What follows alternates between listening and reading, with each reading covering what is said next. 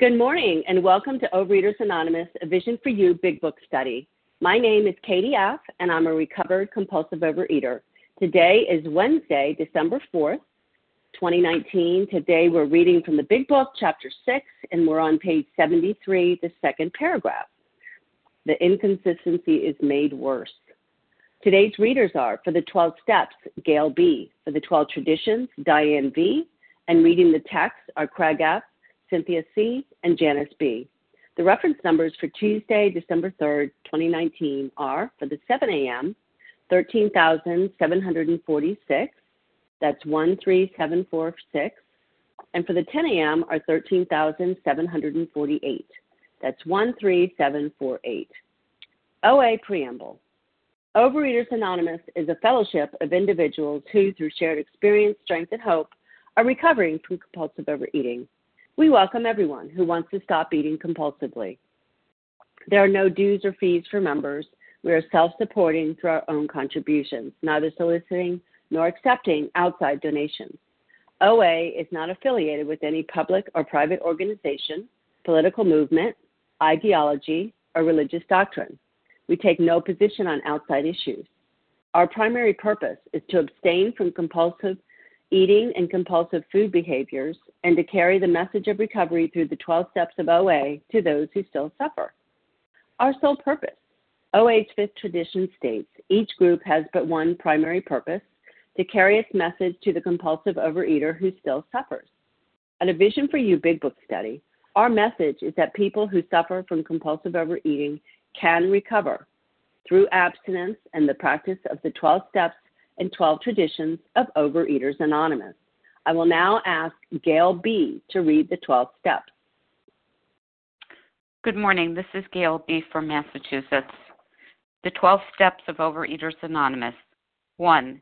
We admitted we were powerless over food, that our lives had become unmanageable. 2. Came to believe that a power greater than ourselves could restore us to sanity. 3 made a decision to turn our will and our lives over to the care of God as we understood Him. 4. Made a searching and fearless moral inventory of ourselves. 5. Admitted to God, to ourselves, and to another human being the exact nature of our wrongs. 6. Were entirely ready to have God remove all these defects of character. 7. Humbly asked Him to remove our shortcomings. 8 made a list of all persons we had harmed, and became willing to make amends to them all. 9. Made direct amends to such people wherever possible, except when to do so would injure them or others. 10. Continued to take personal inventory, and when we were wrong, promptly admitted it. 11. Sought through prayer and meditation to improve our conscious contact with God as we understood Him praying only for knowledge of His will for us and the power to carry that out. 12. Having had a spiritual awakening as re- the result of these steps, we try to carry this message to compulsive overeaters to practice these principles in all our affairs. Thank you for allowing me of service. Thank you, Gail. Okay, I will now ask Diane V. to read the 12 traditions. Good morning. I'm Diane V., a compulsive overeater in Toronto, Canada. The 12 traditions of Overeaters Anonymous. 1. Our common welfare should come first. Personal recovery depends upon OA unity. 2. For our group purpose, there is but one ultimate authority, a loving God, as he may express himself in our group conscience. Our leaders are but trusted servants, they do not govern. 3. The only requirement for OA membership is a desire to stop eating compulsively.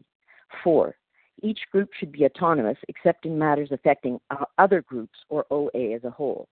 Five, each group has but one primary purpose to carry its message to the compulsive overeater who still suffers. Six, an OA group ought never endorse, finance, or lend the OA name to any related facility or outside enterprise, lest problems of money, property, and prestige divert us from our primary purpose. Seven, Every OA group ought to be fully self supporting, declining outside contributions. 8. Overeaters Anonymous should remain forever non professional, but our service centers may employ special workers. 9. OA as such ought never be organized, but we may create service boards or committees directly responsible to those they serve. 10. Overeaters Anonymous has no opinion on outside issues, hence the OA name ought never be drawn into public controversy. 11. Our public relations policy is based on attraction rather than promotion. We need always maintain personal anonymity at the level of press, radio, films, television, and other public media of communication. 12. Anonymity is the spiritual foundation of all these traditions, ever reminding us to place principles before personalities. Thank you for the opportunity to do service, and I pass. Thank you, Diane. How our meeting works. Our meeting focuses on the directions for recovery described in the Big Book of Alcoholics Anonymous. We read a paragraph or two from the literature, then stop and share on what was read. Anyone can share, but we ask that you keep your sharing to the topic and literature we are discussing, and that you keep your share to approximately three minutes. Singleness of purpose reminds us to identify as compulsive overeaters only.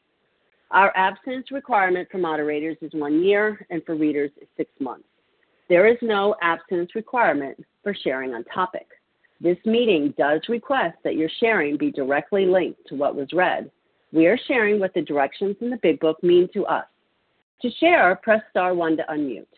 Once you are done sharing, let us know by saying pass, then press star 1 to mute your phone. In order to have a quiet meeting, everyone's phone except the speaker should be muted. Today, we resume our study of the Big Book on page 73, the second paragraph. The inconsistency is made worse, and I will ask Craig F. to begin reading. Thank you. Uh, good morning. This is Craig F., recovered in Tulsa, Oklahoma. The inconsistency is made worse by the things he does on these sprees. Coming to his senses, he is, he is revolted at certain episodes he vaguely remembers. These memories are a nightmare. He trembles to think someone might have observed him. As fast as he can, he pushes these memories far inside himself. He hopes they will never see the light of day. He is under constant fear and tension and that makes for more drinking. At, at, at first, um, my rebellious mind might tend to think that this is one of those paragraphs that doesn't translate well to uh, uh, compulsive overeaters. You know, we we we don't um, uh, have drunken sprees where our memories are are uh, uh, vague, of, of, but we know we did a lot of harm. Generally, uh, we're we're um, more awake, uh, you know, than the alcoholic on the drunken spree. But on the other hand, uh, the, tra- the paragraph does translate well when I think about the idea that I spent a lot of energy uh, trying to hold up an illusion. You know, the illusion that uh, that I don't eat, I wasn't eating like I was. You know, I don't know why I'm not why I'm gaining weight. I don't know why I, I'm so overweight. You know, I I eat like a bird. Yeah, ten times my weight daily. But uh, you know, we we did it in we do it in private. You know, uh, and we don't want people to see us. But there's even more than that.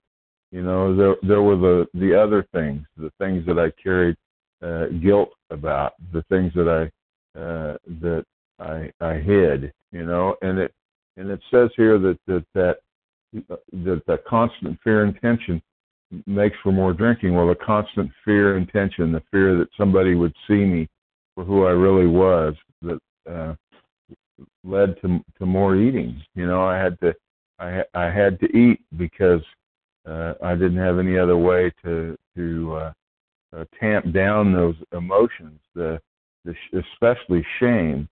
Uh, you know, guilt's feeling bad about what I did, shame is feeling bad about who I am or what I am, and so uh, I I ate to tamp down that to tamp tamp that down and to try to uh, uh, continue to function because I had to function in order to be able to get more food, um, and so uh, that that inconsistency is it, it, in life was there. You know, I, I I wasn't who I thought I appeared to be. Uh, people may have seen through me, I don't know, but I wasn't who I thought I appeared to be. And and and that takes a lot of energy. It takes it takes a lot of uh, of uh, thought and planning and my attention constantly towards towards maintaining that illusion that I thought I was maintaining. Um, and so, uh, you know, in this fifth step uh, that we're in, and that, that's where we're at in the book, is the instructions for the fifth step. It, it's telling us that, uh, you know, it's time to come clean. It's time for me to become honest about who I am, to become transparent about who I am. And, and the odd thing is, it was it's only by becoming transparent and honest about who I am that change becomes possible. You know that that I I can get to the place where I I don't have to live like that anymore. Um, you know, Time, please. And, and oh, thank you. So I have to swallow my pride and go about this this task. And uh, with that, I'll pass. Thank you. Okay, thank you, Craig. So we're on page 73 in the chapter Into Action, chapter 6, the second paragraph, inconsistency is made worse. And if you have not shared in the last few days, please give me your first name and the first initial of your last name. Julie Janet G. from Boston. Reva Reva G. G. Reva P. Janet E. Janet, Janice E. Correct, Janet E. Julie Janice R. E. Julie R. Cynthia C. Cynthia C. Okay, this is who I have. Katie G, Reba P, Janet E, Julie R, and Cynthia C. Was there anyone else? Okay, go ahead, please, Katie G, followed by Reba P. Everyone else, please press star. Good morning.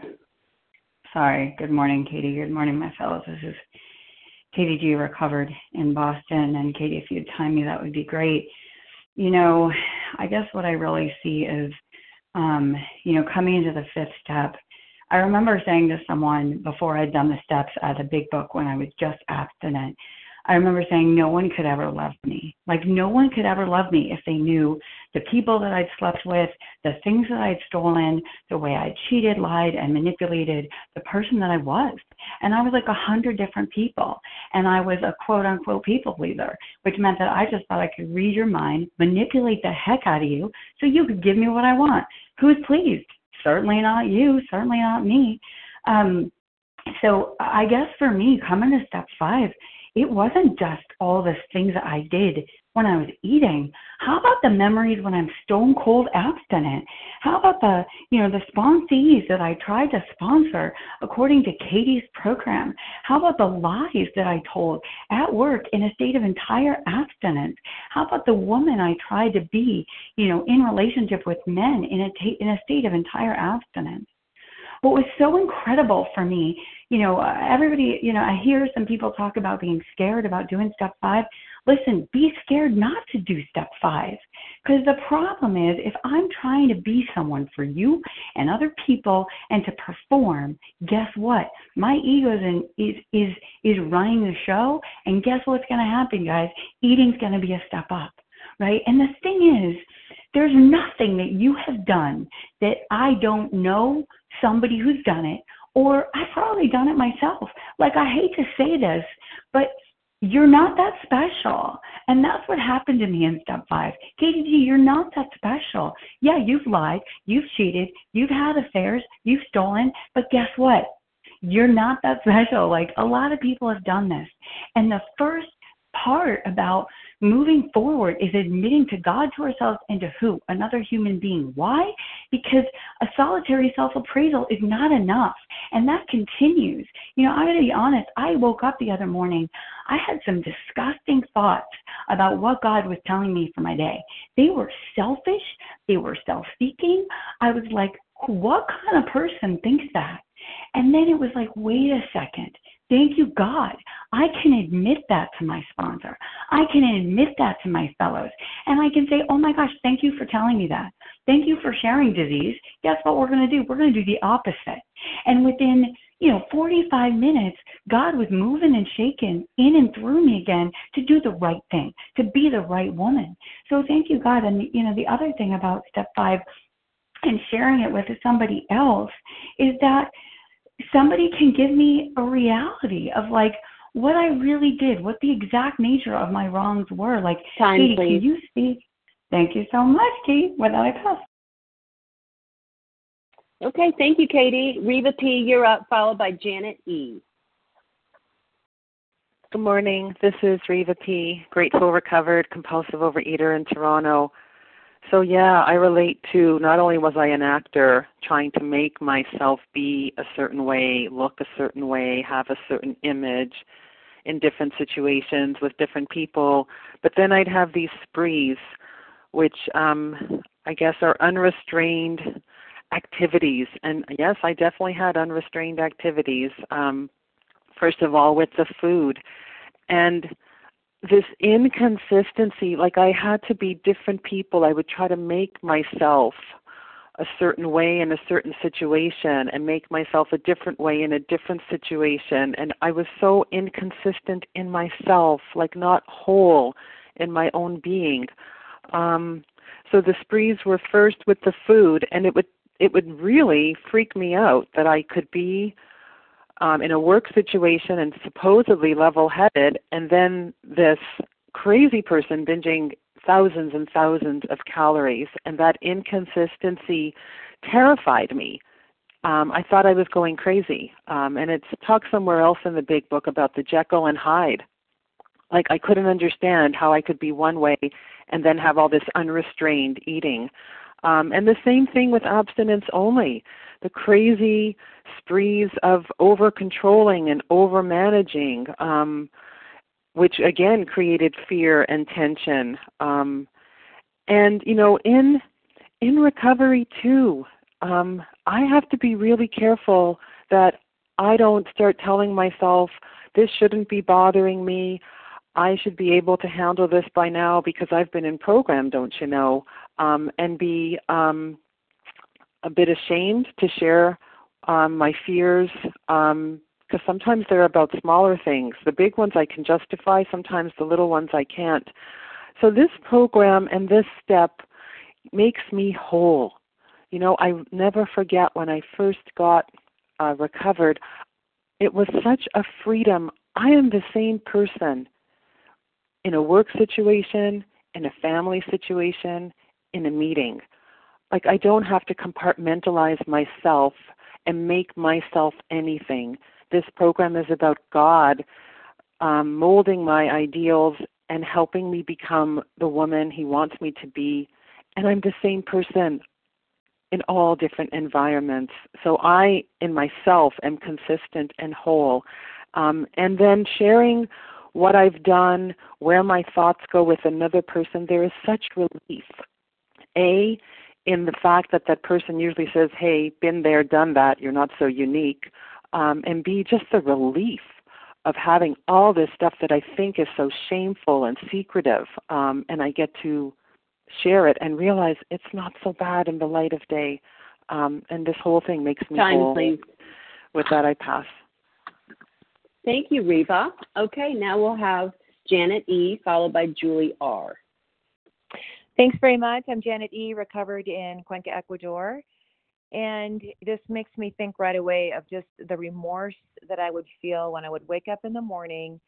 And for a minute, everything's kind of okay. And then the fog clears, and I remember the binge from the night before or what I did. And then just the cycle of self loathing and regret and just I just like how did I do that again?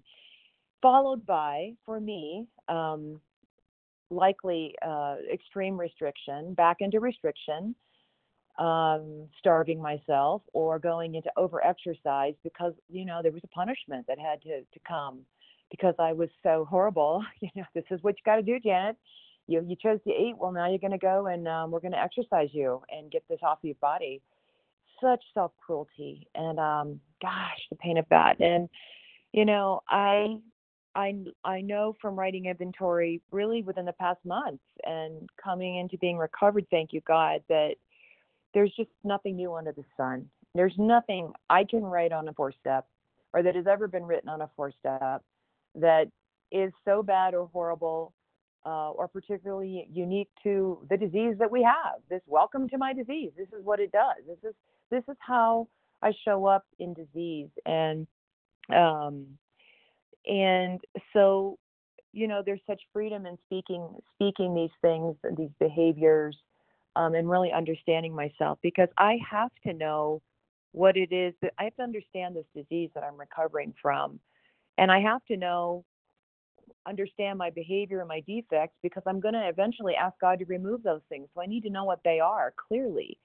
So there's no shame now in saying, hey, wow, yeah, I did these things. And even in, in recovery, when I show up in a way or I slip into a little gossip and wow, I've got to catch it right away and go back and make amends for that. You know what? This is recovery. I have awareness now. I get the pause. I can take these things to higher power. I don't have to just wallow in them and dissolve into self-punishment and the cycle of my of, of my addiction. There's there's just a clear path out of it, and I'm so so thankful for that. And with that, I'll pass. Thanks. Thank you, Janet. Okay, now Julie R, followed by Cynthia C. Hi, Katie. This is uh, Julie R, recovered compulsive overeater. You know, the first time that I read this paragraph when I um, was recovered for the first time, and it made me cry because even though I didn't have blackout like I did when I would drink, I definitely went on autopilot and ate like a vengeful wild animal. Wrappers everywhere, crumbs everywhere. Um, consuming, you know, 20,000 calories at a sitting, uh, you know, acting like I was going to the copy machine, but just to veer off to Norma's desk to eat 100 cookies in like 12 minutes. Um, you know, I'm 5'2 and I got up to 302 pounds, and that's a lot of food. But this, you know, when I when I did the work and I saw this, it did make me tremble because somebody did observe me once, and I saw the disgust in their eyes, like how can she do that? And this wasn't when I was um, I had lost all my weight. This was my relapse I had last year, and somebody saw me eat like that, and uh, thank God I didn't know the person, but it just stopped me in my tracks. Um, you know, so fast forward to where I am today, right? Recovered, abstinent. But what other kind of sprees can I have? Um, well, I don't have sex sprees anymore, thank you God um, shopping. Uh, can I go into shopping sprees? You know, thank God I don't. But those are things that I can, that, you know, we can still do in abstinent and not recovered state. You know, we fall, you know, I can slip into these various states of, of life. And the difference is today I can say, oh, wow, I spent a little more than I wanted to. And then that's done. But before, I would go on, um, when I was abstinent, and not recovered, I would spend tons of money. I would uh, gossip a lot. I would do all of these things. And it's like, you know, thank God today. Thank God today I do my nightly review every night at night. And I get to see if there's any kind of behaviors that I had. And my sponsor will, will uh, talk about it in the morning when I read it to her every morning. So, yeah, you know, it's like this paragraph just, it made me cry because I did all of those things with food. And it was, um, you know, it was a nightmare. But you know, today it's like, thank you God, clean with the food, 100% black and white, um, normal body weight, um, not having any of the sex sprees, the shopping sprees, the gossip sprees. And it's only because of doing this work. And I do the work every year. Also, I go through the steps in an organized manner, manner just because I need to do that. And anyway, with that, I will pass. Thank you.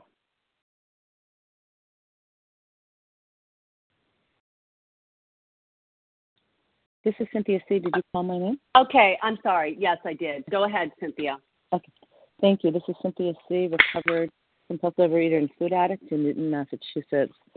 Um, thank you all for making this meeting happen today. I'm so, so grateful. This paragraph, I feel so triggered by this paragraph. It just brings up this morning, it brought up so many memories for me that I had sort of, you know, forgotten about. Um, sprees, both with alcohol and with food. You know, when I was in high school, you know, because food wasn't just always overeating. It was sometimes, rarely for me, but sometimes not eating enough. And um, I, in high school, it was like a New Year's Eve party. I went with a, a good friend of mine to her home state. I went to boarding school. We went to this we went to this um very fancy New Year's Eve party in like a museum or something of an historic building and apparently I didn't eat enough and I I drank way too much and apparently I blacked out and threw up all over the place and I'm mortified thinking about that and I and I think back to you know when I was young um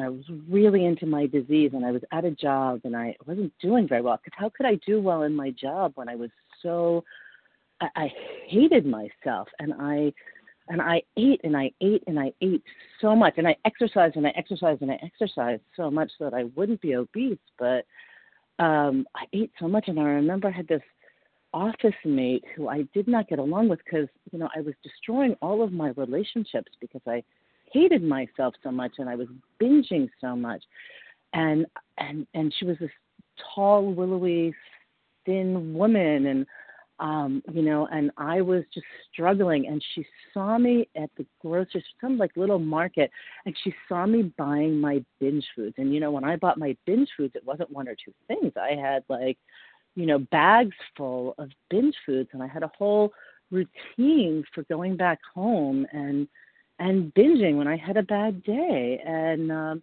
thank God, thank God, thank God, literally, thank God, I don't do that today. Oh, thank God. I just I can feel in my heart just those old sort of almost like PTSD feelings of of that that that shame and that self hate um, and that misery and being mortified if people saw me, you know, getting my binge foods or they could see how much I was eating or if they noticed how much food I took, you know, at a meal. I was just mortified. And that you know under constant fear and tension that makes for more tricky that was me. I was under constant fear and tension. I was so miserable and i didn't know what to do with my fears and my anger and my feelings. It was very clear to me that i i it was not safe to feel my feelings and i absolutely needed my fat fortress you know, my binge foods and my fat fortress to protect me. And thank God, thank God, thank God, today I, you know, that is not how my life is. Today, um, Time, please. Had, uh, thanks. Just today, thank God, that's not how I live today, and I work the steps today. Thank you so much for your service today. That, I pass. Thank you, Cynthia. Okay, if you've just joined us, we're on page 73. The second paragraph, the inconsistency is made worse. If you haven't shared in the last few days, please give me your first name and the first initial of your last name. Nikki V. Nikki B. Wendy M. Wendy Leah. M. Leah. S. Can take a few more. Devora S. Devora S.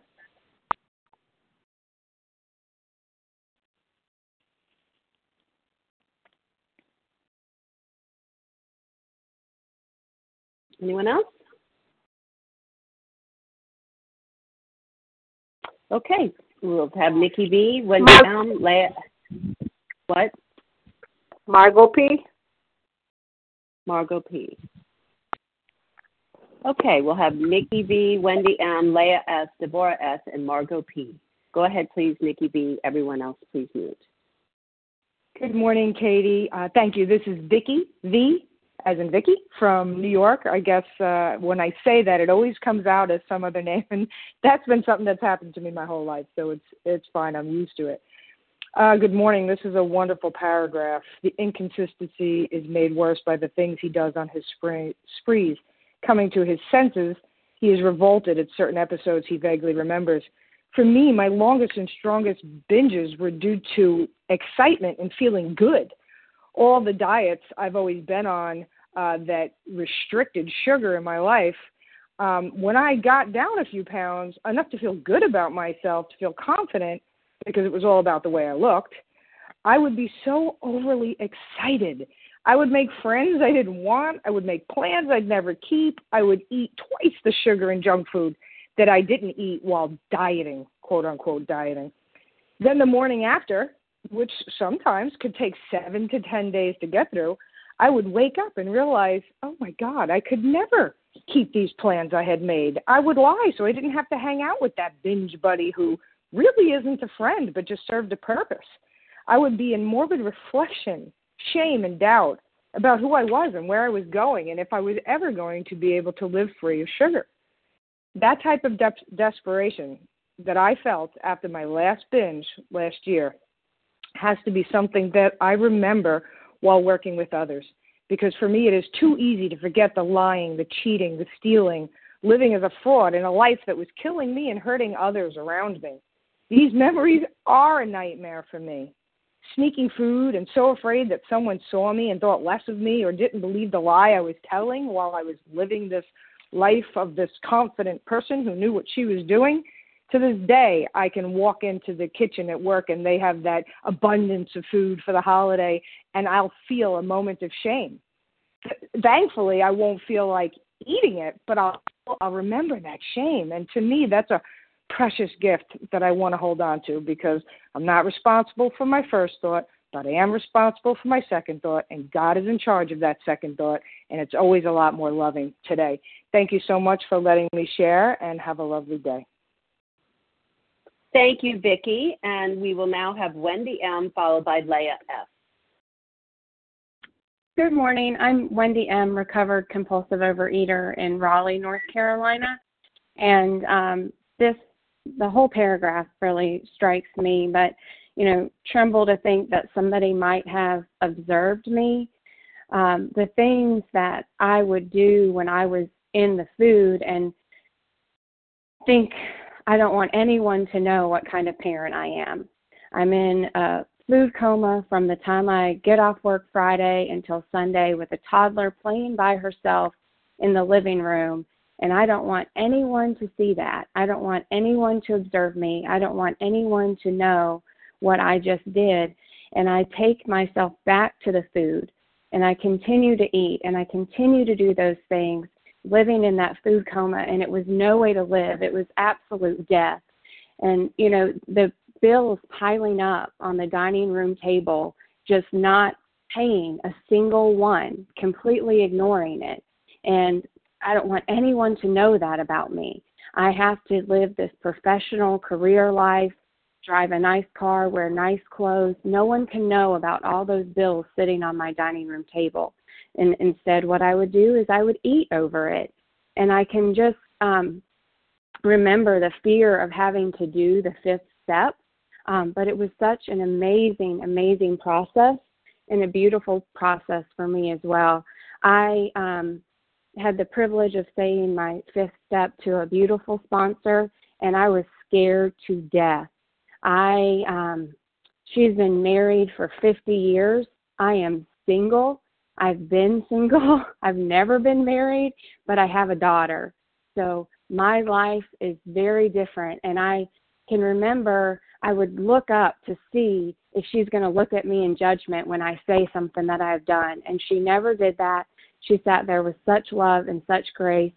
And um, to be able to let go of all those things and um, live with the Spirit now is um, so wonderful. Thank you. I'll pass. Thank you, Wendy. Leah S., you're up, followed by Devora S. Thank you very much, Katie. This is Leah S., recovered in Brooklyn. Very grateful today. The inconsistency. What is it? It's made worse. And they're not just saying that you have inconsistency, it's just saying it's made worse. Um, I'm so petrified. I'm so um i don't know where and and and where to um what to say or how to hide from myself but the thing is the inconsistency that means what was missing in my life was that structure that structure that i really needed it it brings me back into step 1 i was so powerless over everything that was going on. I had no idea. And you know what? It was the the double whammy all over again. And even now, I was thinking, "Oh my god, it's okay. Maybe I just need something to to you know, to get rid of that fear. But this is this is the step where it's getting me relieved and telling me, don't worry about it. It's going to be okay. It's going to be okay. You're going to have that structure. You're going you're going to get out of all these things that they are mentioning over here, and all these um, uh, uh, uh, um, uh, feelings of remorse and feelings of of oh my God, who's going to find out? Judgment and and all that, and um, it, it it's really it's really because because it ends the paragraph ends that this is going to make for more drinking. And yes if i don't give in to god and to his spirituality that i'm protected and it's going to become better then it's going to make me for more more overeating and it's going to get me into the the hopeless variety and thank you for letting me share. I pass. Thank you, Leah. Okay, Deborah S., you're up, followed by Margot P. Hi, good morning, everyone, and thank you, Katie, and everyone on this line that makes this meeting possible. My name is Deborah S., and I'm a recovered compulsive overeater from New Jersey. and his inconsistency is made worse by the things he does on his sprees and boy, I was very inconsistent. People never knew where I'd be, especially my family. You know, coming home, who was I going to be? You know, was I going to be that kind, loving person, or is I going to be, um, you know, uh, a woman without any, uh, without any uh, structure, without any, you know, uh, very, very uh, angry, remorse, uh, morose, sad, yelling you know, what what what what, what was I going to be? And how often, you know, my children came home after a day of school, and there I was laying in bed with the blankets over my head, not wanting to deal with them because I I I um I binged all day, and uh, I had good intentions, you know, throughout the day, but just it didn't get done. Um, you know, so yeah, very inconsistent. This is the disease that brought me down.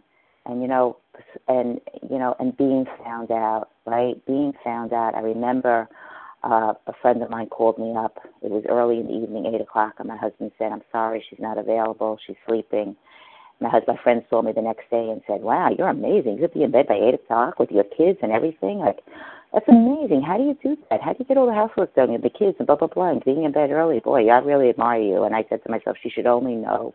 She should only know what I left in the sink and the kids and whatever. My husband had to deal with it. That was me. Um, and you know, thank God because of getting abstinent, putting down the food, and focusing on a program, dealing with a, working in a program that talks about you know, you know that that that, that that teaches me how to get out of myself and into other people. Um, that is that is what this is all about, and developing a, a relationship with a higher power, thinking the way, wanting to do God's will, thinking to see what is it that God really wants from me today. And you know, God really wants me from today is to be of service, to be for other people, to be patient, tolerant, kind, and loving. Um, and you know, yeah, those sprees. I get these sprees sometimes in my head. My head is telling me things, but I'm able to make a phone call and talk about it and get out of it and and to see, you know, how dangerous that mind is, and I can't let that mind take me to places.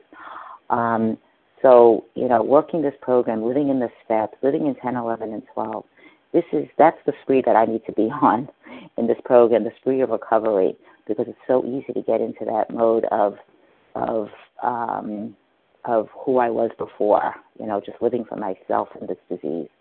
And um, really grateful to be part of this. And with that, I'll pass. Thank you so much. Thank you, Deborah. Margot P., you're up. Then we'll open it up again. Good morning, everyone. My name is Margot P. from Florida. I'm grateful to be on this call. on this fifth step, I did a lot of many fifth step in another program, but doing with the uh, being in the vision uh, like a couple of months already, and I did it with my sponsor and it's amazing that when I get to do that, I say, oh my God, can I trust her? What's going on with me with all my stuff that I have? Because it's like more stuff keeps coming up when I put the food down. But when I didn't put the food down, I was crazy. I was like a lunatic walking around like a fog woman and um I want everything done my way. My way has to be right now, and you know, and come to realize it doesn't work. And my sponsor keeps telling me things right. Is that reality? You know, the expectations that I have, and that's where I need to work on those areas of the expectation because I expected that a lot in my time when I was into the food, and I want people to read my mind. My mind is like, oh. and so today I'm grateful that my sponsor told me to sit and quiet and meditate and get out on step 12 all the time. Step 11 also. And stay focused because you know you're not the one. You're not special. You are a human being. You're doing the footwork. You're abstinent. You're working the steps. And being consistent is another thing. You know, consistent for me has to be on on the nose, has to be perfect before I was not that perfect. I was sloppy with my food, you know. I was submitted, I would not submit it. There were days I would not submit it. There was weeks I would not submit it. And today is much different. I submitted with my sponsor. And then the fear that comes in, my future, I start my head start thinking about my future. You know, God's in control and I have to remember that God's in control. I am not God. And the fifth step keeps me reminding me that that I have a sponsor, I have a program, I have people I can call where I'm struggling with. So thank everyone to be on this call. And you know, when everybody share, I say I'm not going to share because everybody to- told my story. So I thank you. And this I'll pass. Thank you, everyone. Thank you, Margot. Okay, so we're on page 73, the second paragraph. The inconsistency is made worse, and we can take another four or five shares. Kim A. Jen A. Kim. Kim A. Oh, Kim A. Ramona A. Maureen H. Penny C. Maureen. Okay, wait a second. I'm Maureen A. Penny C. Okay, I missed someone in there. So um, Kim A, Maureen A, or Maureen something, Penny C, and there was another one. Ramona A. Oh, Ramona A. Okay. Okay. Um, we have Kim A, Maureen A, Penny C, and Ramona A. Go ahead, please, Kim. A lot of A's. Thank you so much. This is Kim A. And when I listen to this meeting, I'm always in my car on my way to work, so I never have the benefit of looking at the passage. So I'm going to just jump on the idea of inconsistency and fear of being found out. And the longer I'm in recovery, the more I realize because I'm not binging anymore. Um, I know that whenever I'm feeling, I don't know, a little bit like secretive or sneaky about my food, I know that I'm doing the wrong thing. But I see how much that also extends to my behavior. That, you know, the the tenth step is a wonderful thing because, you know, seeing my patterns and getting really honest about my selfishness in steps four and five that's all about the past. But that can be really useful as I go forward in my recovery. And, you know, every day now, I am forced to look at my behavior throughout the day. And I see how often I catch myself in that selfishness of wanting to manipulate or sneak around so that I can get things the way that I want. Um, I had a situation at work the other day where I was feeling, I guess, a little bit of self pity because I was supposed to be somewhere doing something that I really didn't have time to do because I had my own work and blah, blah, blah. And I'm a teacher. I stayed in my room and I did my own work, and I was paranoid that one of my bosses was going to see me. My phone rang. I ignored it because I was like, oh my God, I'm not even supposed to be in here. And partway through, I had to realize, like, this is just me and my selfishness trying to force things to go the way that I think they should. I have a higher power for this now. That my life now is about being helpful. So I went up to my boss. I went upstairs and I was totally honest and I had to say to her, you know, I really should have asked before I took it upon myself to not go where I was supposed to go and do what I was supposed to do. So, you know, that consistency is really important that I'm always on the same path for realizing that I'm here to help other people, especially in a profession like teaching. It's not about what I want, it's not about what's right for me. Um, and I have to be willing to just give that over all day, every day, steps 10, 11, and 12. Admit it to myself, admit it to a higher power, admit it to my sponsor, if possible, you know, rectify it and make amends, and then go out and be helpful. Um, thank you so much. You guys have no idea that I'm here every day since I don't really get the chance to share, but it really helps my, me start my day off right. Hearing about the big book and hearing people who are recovered and how everybody works their program and how everybody does these steps every day. Thanks for letting me share and thanks everyone for your service. I pass. Thank you, Kim. Okay, Maureen A., you're up, followed by Penny C. Hi, good morning. This is Maureen H. Um, recovered compulsive Oh, eater from South. No big H. Uh, recovered compulsive eater from South Florida. Um, yeah, I I love this paragraph. I love what we've been we've been studying the last couple days, and I feel like it's echoing um, what I've been really talking about lately around honesty. And oh my goodness, it just this paragraph brings me back to where I was about a year ago um, after coming off of a terrible binge. Um, it was I, some people it was really it was a Black Friday because it was a day of just shopping and food and just ridiculousness.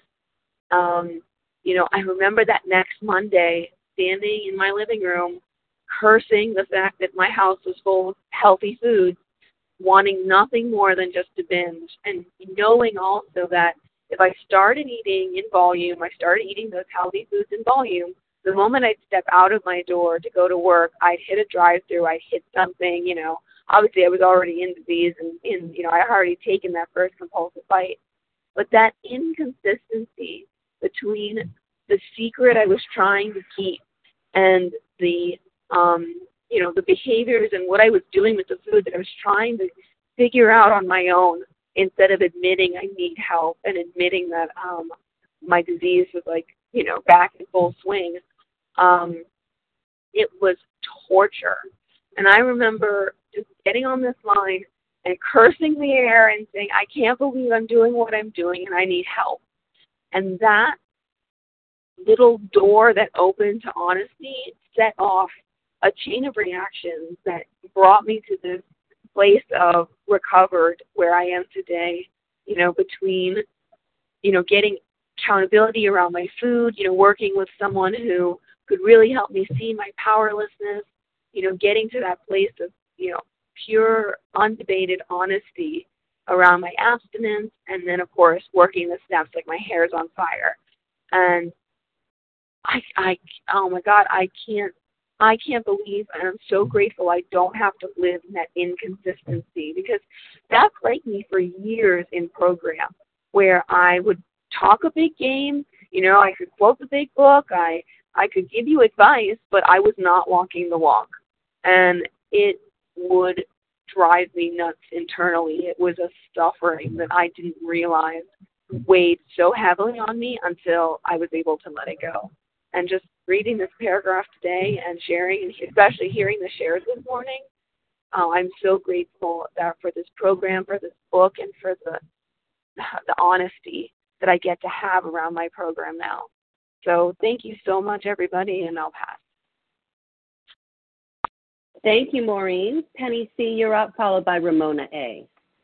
Good morning, Katie. Good morning, everybody on the line. This is Penny C. I'm a recovered compulsive overeater from the Boston area. I'm going back to the last sentence of the previous paragraph where it says we wanted to enjoy a certain reputation, but we knew we didn't deserve it.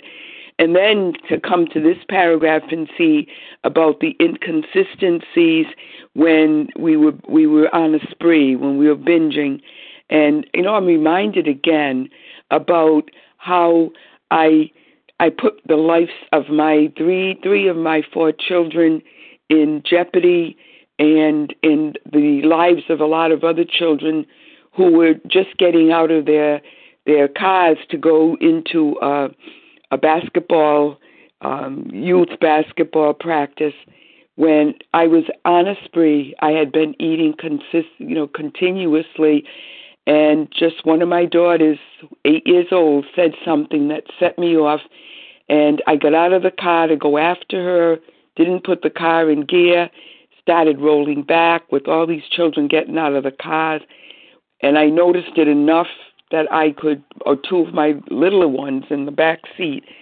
And I noticed it just in time to be able to uh, stop the car and um, and suffered a big, big ulcer on my leg for months afterwards.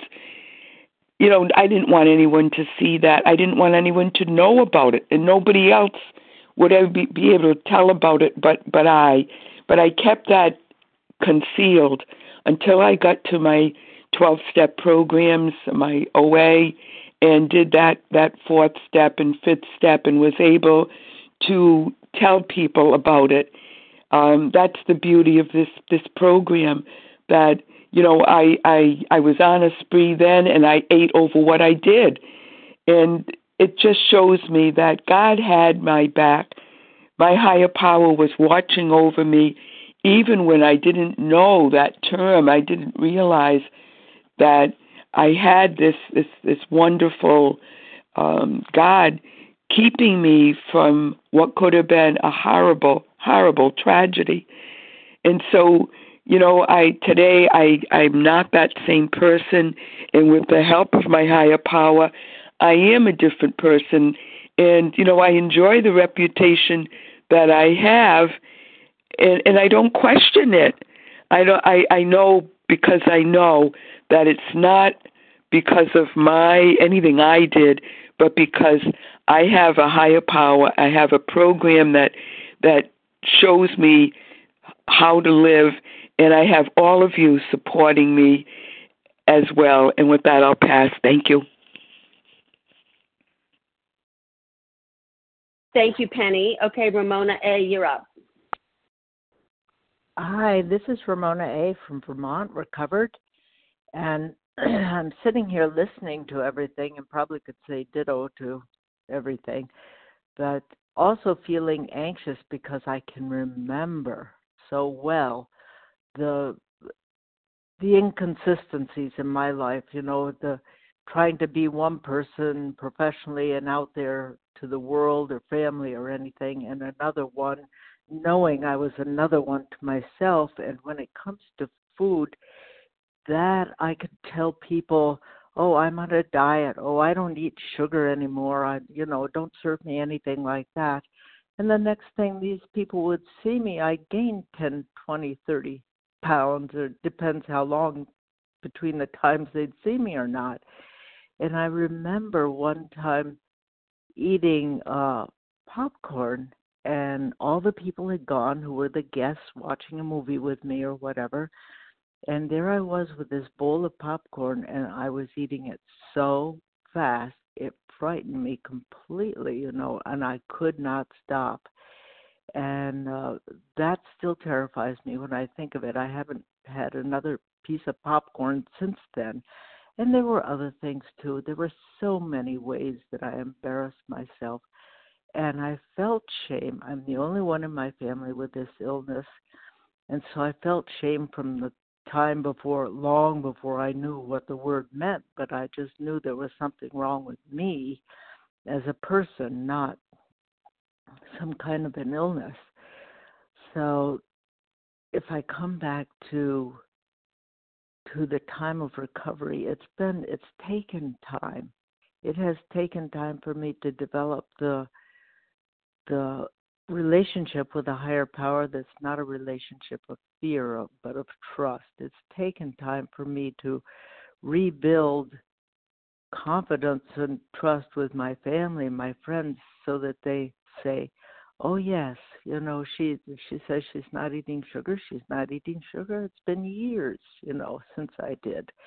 And uh, they're all very, very considerate of me with meals or with family events or whatever and that's the program that's the people you know that's all that i've learned um over time with this and about foods food the fact that it is a disease the fact that there are foods that i cannot eat and that's okay you know and so the the self esteem, the the ability to be consistent now is what gives self esteem. I feel good about myself because I can be consistent and I can be consistent uh, contentedly, you know, happily, as we say.